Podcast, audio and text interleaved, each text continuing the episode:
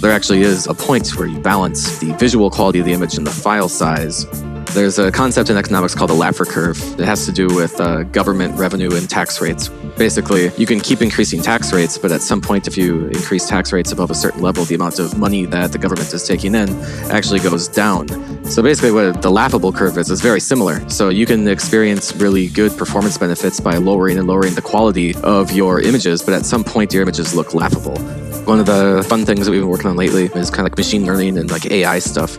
So if you took a picture you wanted to look like a Bob Ross painting, you could upload a picture of a Bob Ross painting, upload your picture of a mountain, and apply the style of the Bob Ross painting onto your picture, and the outcome is your picture, but it looks like a Bob Ross painting. Hey, this is Brian, and you're listening to Jamstack Radio, a bi weekly series where we discuss the Jamstack, a new way of building websites and apps that are fast, secure, and simple to work with.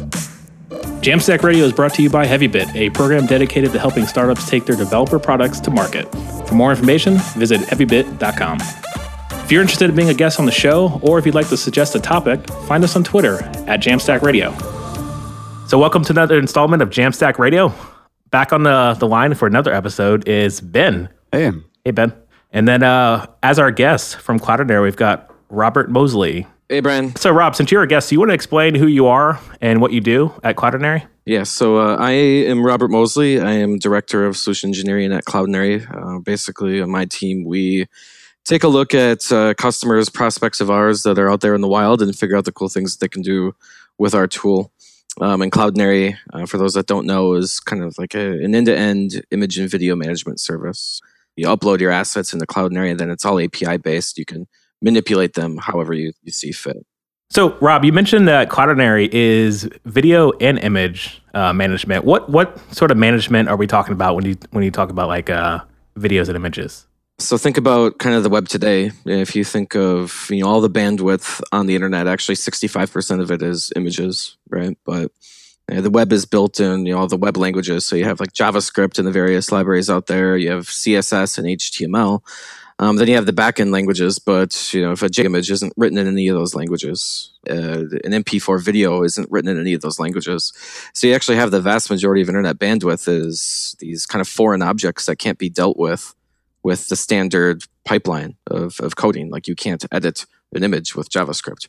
So basically, what Cloudinary does is, is we've kind of built an interfacing language where you upload your assets, uh, whether it's an image or a video or a Photoshop file or anything like that, um, into Cloudinary, and we give you a URL for it. And then right in that URL, you pass parameters, say like the width and the height you want, what crop mode you want, what format you want, what compression you want, saturation adjustments, and brightness and gamma, and you know, all sorts of different really cool things like that. So image handling is something that I've I've had practice with a lot for a lot of these like Rails apps I throw together, a lot of tutorials. I know some of the basic Rails tutorials will have you add like S3 and stuff like that. But I just realized, Ben, since you're on, I know the CMS, Netlify CMS was a project you work on. It's actually going through a bit of a facelift. And there's also questions about image like handling within the CMS itself. Do you know if there's a um, a solution for that yet? Currently, we're uh, right about to roll out a media library that just does the simplest possible thing and just stores images in Git. But we've actually been talking about uh, building integrations for third-party services like Cloudinary because storing them in Git it quickly gets you know out of control. So there's nothing solid in the CMS about that yet, but it's definitely something we're looking at pursuing. I think uh, for the Netlify, the marketing site that I'm working on, uh, we have the same sort of issue where a lot of our images are hosted within the repo. So every time you clone that repo, the, all those images come along for the ride, which is a bit painful. Once we get to like we're at the like the gig mark now for like blog post images. So we've we've explored Cloudinary as a, a possible solution to make that work. What are, are, some other benefits that you could probably look to see about not just manipulations, but for handling images on the fly, Robert? Yeah. Well, I mean, the, the big thing is like most images are static files, right? So there's also CDN that you have to take into account. So you, you could get all your image manipulation down perfectly, but if you're serving them from some, you know, origin server in, in Iowa, you know, any of your visitors that aren't in Iowa are still going to get a really poor performance, right? So distributing across globally in, in a CDN um, is something to take into account as well. And that, that's also just built right into the platform. And kind of going back to the management system integrations, it's actually a super common integration because if you think about who's using a content management system, I mean, content management systems were built so non technical people could go in and edit content, right? Yeah. And that's typically who's uploading the assets. So if you take like a, a media company, let's say like, uh, CNN or BuzzFeed or something like that, they'll have an author that will upload an image to attach to an article, but you know they're not thinking about what's the right format for this image or what quality settings should I be using, or is this uh, cropped correctly? Is it the right size? And how do you even handle that if the site's then responsive? Uh, so basically, the the whole idea here is to give developers a tool to kind of automate that entire workflow. So upload it, make an automatic decision what's the best format for this image what's the best quality settings for this image while maintaining the visual quality um, and then how do you crop it and, and do everything else that you would do there. And then also distribute it across globally for cdns because your visitors could be anywhere. Yeah i read your blog post about the optimization. The actual title is the laughable curve do you want to talk about that curve a little bit more? Yeah, yeah. So if uh, there's any economics geeks listening, uh, there's a concept in economics called the Laffer curve. Uh, it has to do with uh, government revenue and tax rates, right? So there's basically you can keep increasing tax rates, but at some point, if you increase tax rates above a certain level, the amount of money that the government is taking in actually goes down because of the additional burden that the high tax rate has placed upon the economy.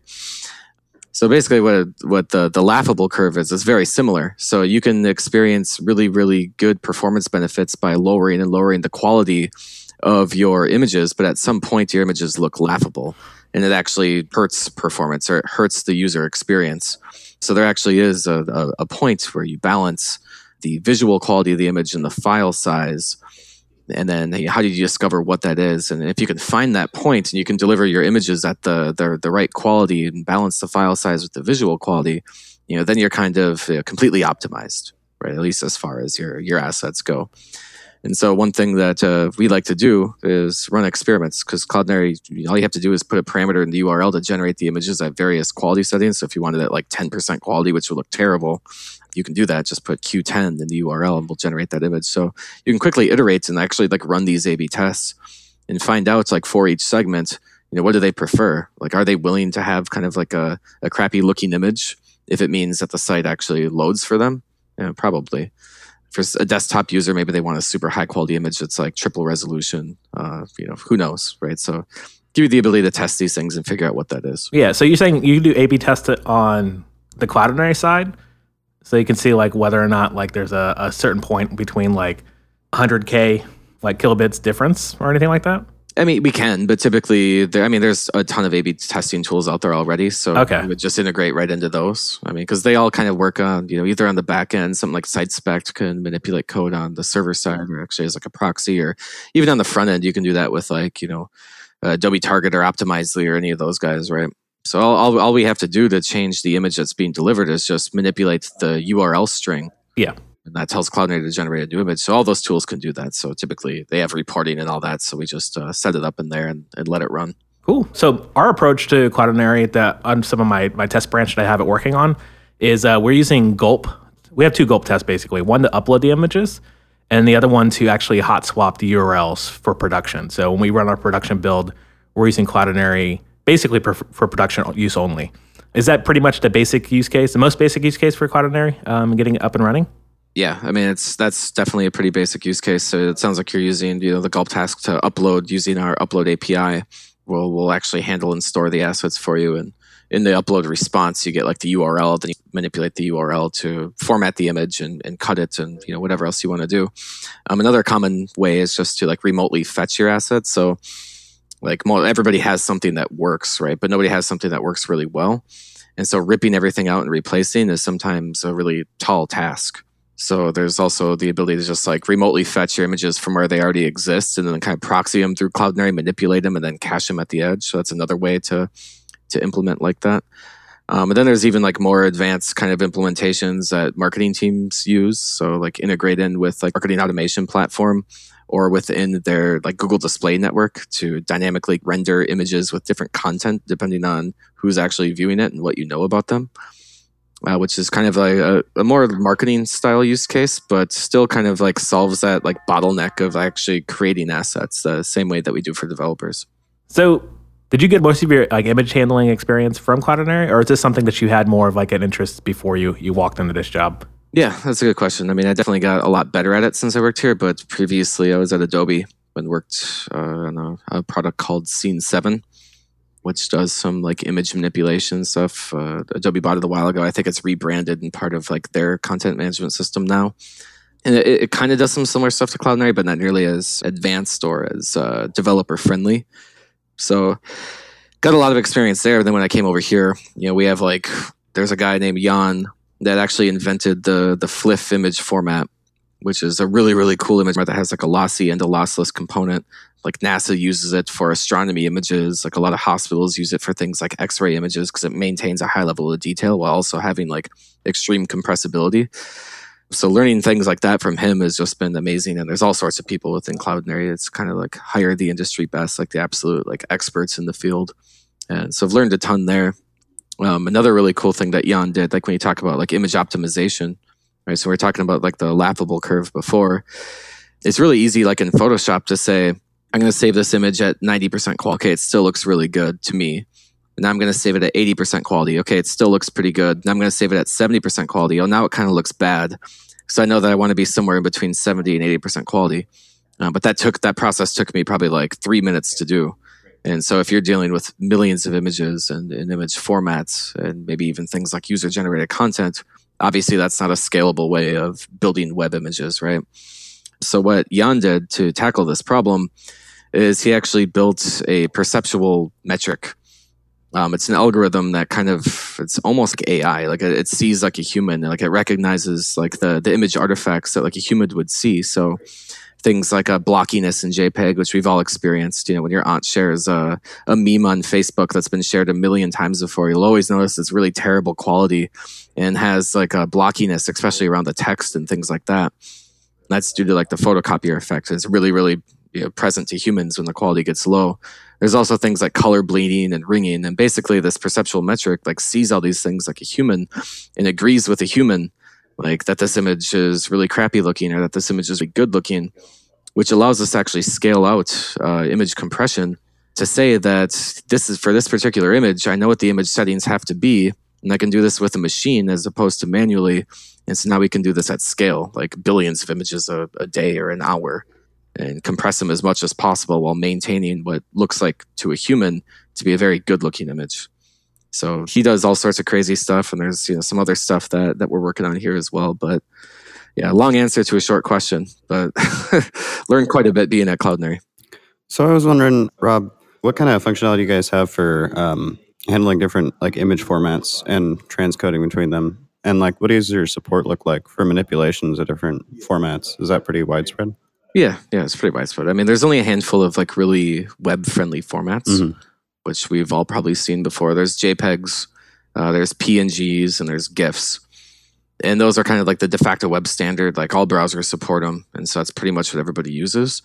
Um, but now we're seeing like more modern image formats. So you guys might have heard of the WebP mm-hmm. uh, format Google developed. Really interesting story behind that image format, but it compresses on average around 30% smaller than a JPEG, but it's only supported by Chrome. So very, very few people are using WebP today.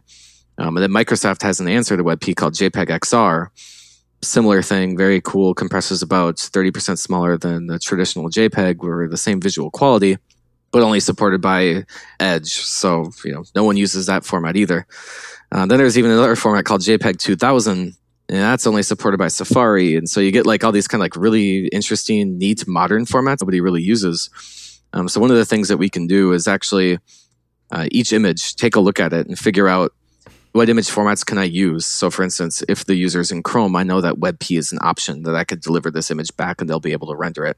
But if they're in Firefox, I can't use WebP. So we'll do like a, a user by user decision and say, okay, they're in Chrome. Uh, I can use WebP. Now I'm going to go and figure out is WebP actually better for this image than do an on the fly format conversion because image formats are really just compression algorithms for visual information. So they, they have different strengths. So some images might be better as a JPEG. Some images like illustrations and logos are better as a PNG. Um, and some images are better as WebP and so on and so forth. So we, we take all that work off the hands of the developer. And you wouldn't know this stuff unless you're like a, you know, a PhD image scientist. So we, we're kind of like the PhD image scientist for you. All you have to do is tell Cloudinary to make a format decision for me. I, I don't care how it happens, just do it. So we handle all that for you. I was going to ask about that. So I can upload all my images as WebP, and Cloudinary will make the decisions for me if they're if like someone's looking at Edge. Yep. Will they do that on the fly conversion for me as well? Yeah. Yeah. So if you uploaded all your images as uh, Photoshop files, like PSD files, we can still do that. And, uh, flatten it, rasterize it uh, in a web friendly format. Oh, really? Yeah. Which actually leads to some really interesting use cases. So we have uh, one where it's like a t shirt builder, right? And so when you think of, they upload like a Photoshop file with uh, multiple different layers, like there'll be like the model, right? So it's like a guy that's like wearing a shirt. And then there'll be like the shirt layer and then maybe like a texture layer or something like that. Uh, but we could actually even take the we do we take like just the shirt layer and say manipulate the color change it from white to purple or some like rgb value. We can do that on the fly. So really now they only have to upload one photoshop file. Then on the fly they could choose that shirt to be any color within the hue the, the rgb color spectrum and we can make that conversion so it, it's all flattened and rasterized and sent back as a, a jpeg or a webp or whatever but some really cool you know, manipulations can happen with especially things like photoshops and illustrator files Nice. You were talking about your format auto detection. Does does that require the JS library, or do you sniff the user agent on URL requests? yeah we have the user agent and the accept headers at the the cdn edge so Ah. no javascript necessary which yeah, if you're starting to use javascript then basically you're saying i don't want my images to preload. And it, the performance benefits of using webp if that's the concession you have to make are probably pretty debatable. I was uh, I was reading a couple of your blog posts that you posted, and you touch on uh, personalization a few times. In particular, in one you were talking about how it can end up like uh, A/B testing for a bunch of different a bunch of different sections can end up providing a lot of data that you can't really act on because you know the the content can't keep up with that many divisions. You mentioned some stuff about uh, programmatically generating content. I was wondering if you had any more thoughts on that, or if you could expand on that at all. Yeah, that's one of the the cooler kind of marketing type use cases, but it's it's kind of the same issue. It's a, a content generation bottleneck. So, let's say that uh, you want to personalize based on whether they're male or female, or what was the last product that they looked at if you're a retailer, or what was the last article that they read. Um, maybe you want like a category affinity value. So basically, there's all this data that's being gathered by like DMPs and, and whatnot about all your visitors. But if you actually want to show like a relevant experience, you actually have to have somebody creating the content.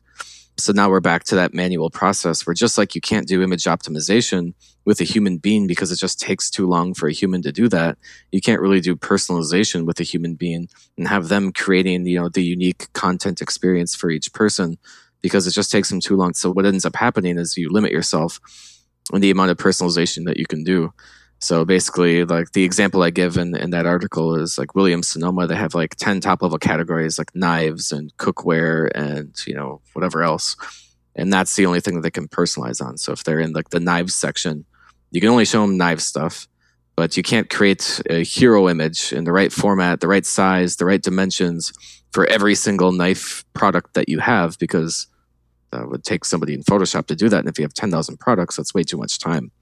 Uh, so what Cloudinary can do is since we can you know, resize and manipulate and add text overlays and image overlays and stuff like that, you can come up with a single URL and just pump data about the user into the URL, and then we generate that programmatically. So just kind of lifting that that content creation bottleneck, removing that from human hands and putting that in the machine hands.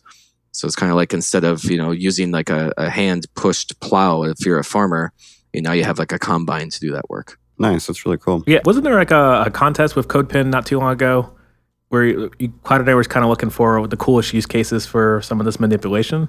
I might have like conflating two different things together, but Yeah, no, no, we, we we do quite a bit of that. Like one of the fun things that we've been working on lately is kind of like machine learning and like AI stuff, right? So one of the the first things that we came up with is just like a fun project was style transfer. Oh yeah, And I'm sure you guys have probably seen some of this like out in the wild before. There's a few libraries out there for this, but we're the only ones that could do it like on the fly. So if you took a picture and you wanted to look like a Bob Ross painting, you could upload a picture of a Bob Ross painting, upload your picture of a mountain, and apply the style of the Bob Ross painting onto your picture, and the outcome is your picture, but it looks like a Bob Ross painting. And so there's some some cool filters and, and fun things that you can do with that. Like you could take like a a picture of uh, like a skyline uh, during the day and make it look like a picture of the skyline at night, and all sorts of different different cool things. So that was one of the competitions we did and you know, we do all sorts of those things because you know, once you open up the capabilities of image manipulation through an api and put it in developers hands you know the possibilities become you know endless really. So there's a million things that we haven't thought of yet Awesome. And one thing we haven't touched on yet is the we haven't really dug too much into video itself. I know video files can be large and cumbersome to deal with, and also like generally for hosting, uh, it could be painful and costly. What's your solution around video at Cloudinary?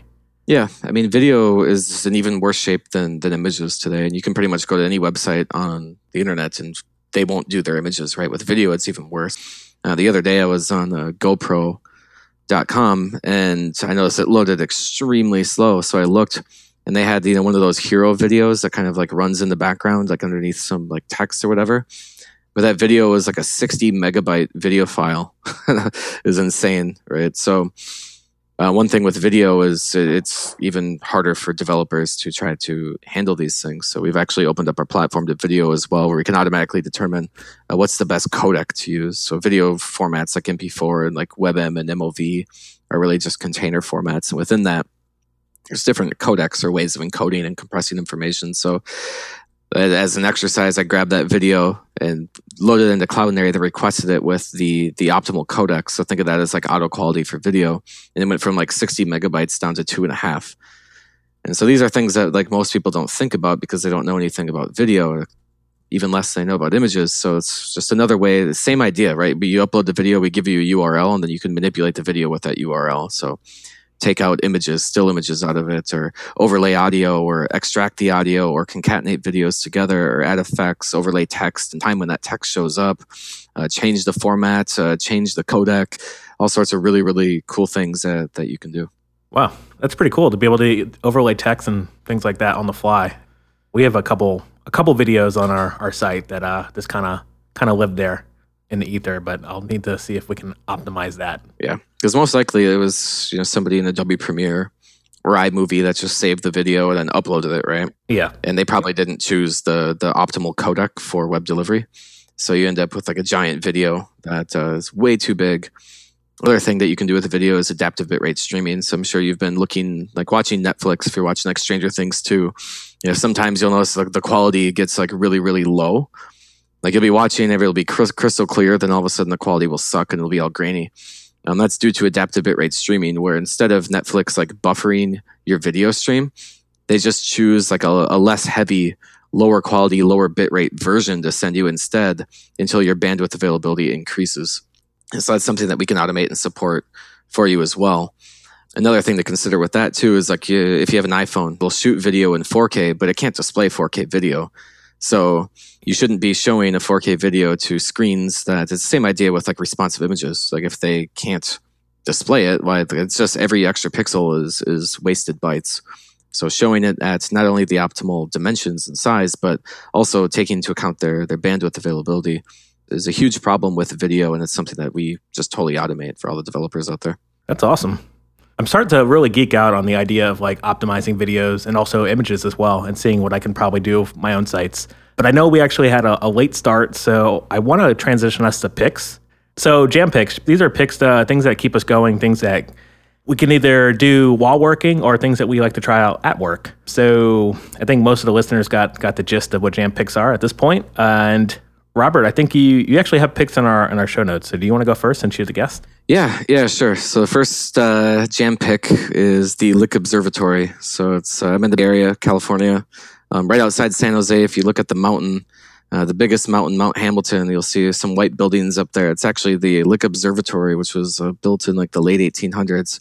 And I studied uh, astronomy in college, so it's like I'm a super big geek about this stuff. But you can actually take tours up there and actually look through these like massive telescopes um, and see some really really cool things. And then they also have like amateur astronomers out there that have like twenty to thirty thousand dollar like super nice amateur telescopes, and they show it to you for free. And so you can look at you know the nebulas and galaxies and planets. It's like the the rings of Saturn and really detailed clouds and stuff. It's it's pretty awesome. So do you guys get a lot of clear skies down there in the South Bay? Yeah, I mean that's why they put it on top of a big mountain. yeah, because we have the same thing in Oakland at Chabot Observatory, but it's cloudy every night, so it's almost useless. yeah, yeah. I think the mountain's a bit higher, and uh, we're uh, blocked from like the fog and things like that by the Santa Cruz Mountain, so it's usually more clear. Cool. Hopefully, I'll be able to take my son down there sometime. Yeah, it's, it's amazing. Cool. And then also another thing, if, uh, work kind of related, is uh, using SVG placeholder images. So SVG is kind of like a vector format. You can build images. Uh, there's some libraries out there that mimics the layout and the shape, general shape of a much larger like JPEG image that you can use while you're lazy loading your your much larger JPEG images. These things can only be like a kilobyte. So it's been fun playing with that and and figuring out cool use cases for SVG placeholder images. Cool. Definitely check that out. Ben, you got some picks for us? Uh, yeah. So my pick is uh, I don't know if you guys have ever opened one of those uh, LaTeX or TeX uh, PDFs, and they always have that distinctive font, Computer Modern.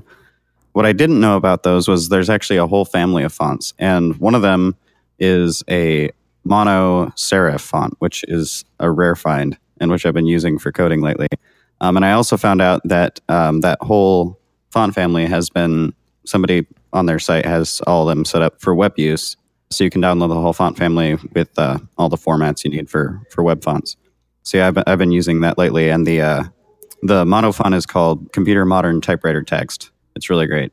If you're in a Debian based system, you can actually just get it from the repos, but it's uh, pretty fun. You could actually even upload those font files to Cloudinary and use them to overlay on top of images. Wow. Come on with the hot tips. All right. I'll do- more to check out. So my pick's actually uh, I got two picks. One pick is Super Nintendo. So my son, who's four years old, was Mario for Halloween, and the only reason he knows Mario is because of Super Mario Run on iPhone. It's the only game he, he's exposed to Mario from. So I have a Super Nintendo, so I blew the dust off of it and showed him like the actual Mario, and uh, he had a blast. And we played uh, Aladdin and Lion King. So um, brought a lot of like a lot of a lot of memories back uh, over the weekend. Probably gonna do that again next weekend. And uh, my other pick is Flame Graphs, which is uh, it's more of like a Go thing. I think I've, I learned it from the Go community, but you can actually do API requests and calls and see exactly like the similar to what you can do in the Chrome console. Uh, but this is more for like backend. And um, we started using it when we were exploring GraphQL. Our CTO added it to the project. I had never heard of it, and uh, it's actually pretty cool. And you can dig deep just like you can do in the Chrome console between network requests. So that's Flame Graphs, and that's my picks. Rob, thanks for coming on talking about Cloudinary. For the listeners, they can definitely check out cloudinary.com to check it out, see if it's right for them, and see if they're how they're it compares to their image handling today. And uh, Ben, thanks again for coming on and uh, sitting with me to talk with Rob. Thank you. Yeah, thanks, Brian. Thanks, Ben. And listeners, keep spreading the jam. That's all the time we have for today. If you're interested in being a guest on the show, or if you'd like to suggest a topic, find us on Twitter at Jamstack Radio. To learn more about Heavybit, visit heavybit.com. And while you're there, check out their library. It's packed with amazing talks on sales, marketing, product, and general management from founders of developer tools companies and other industry leaders.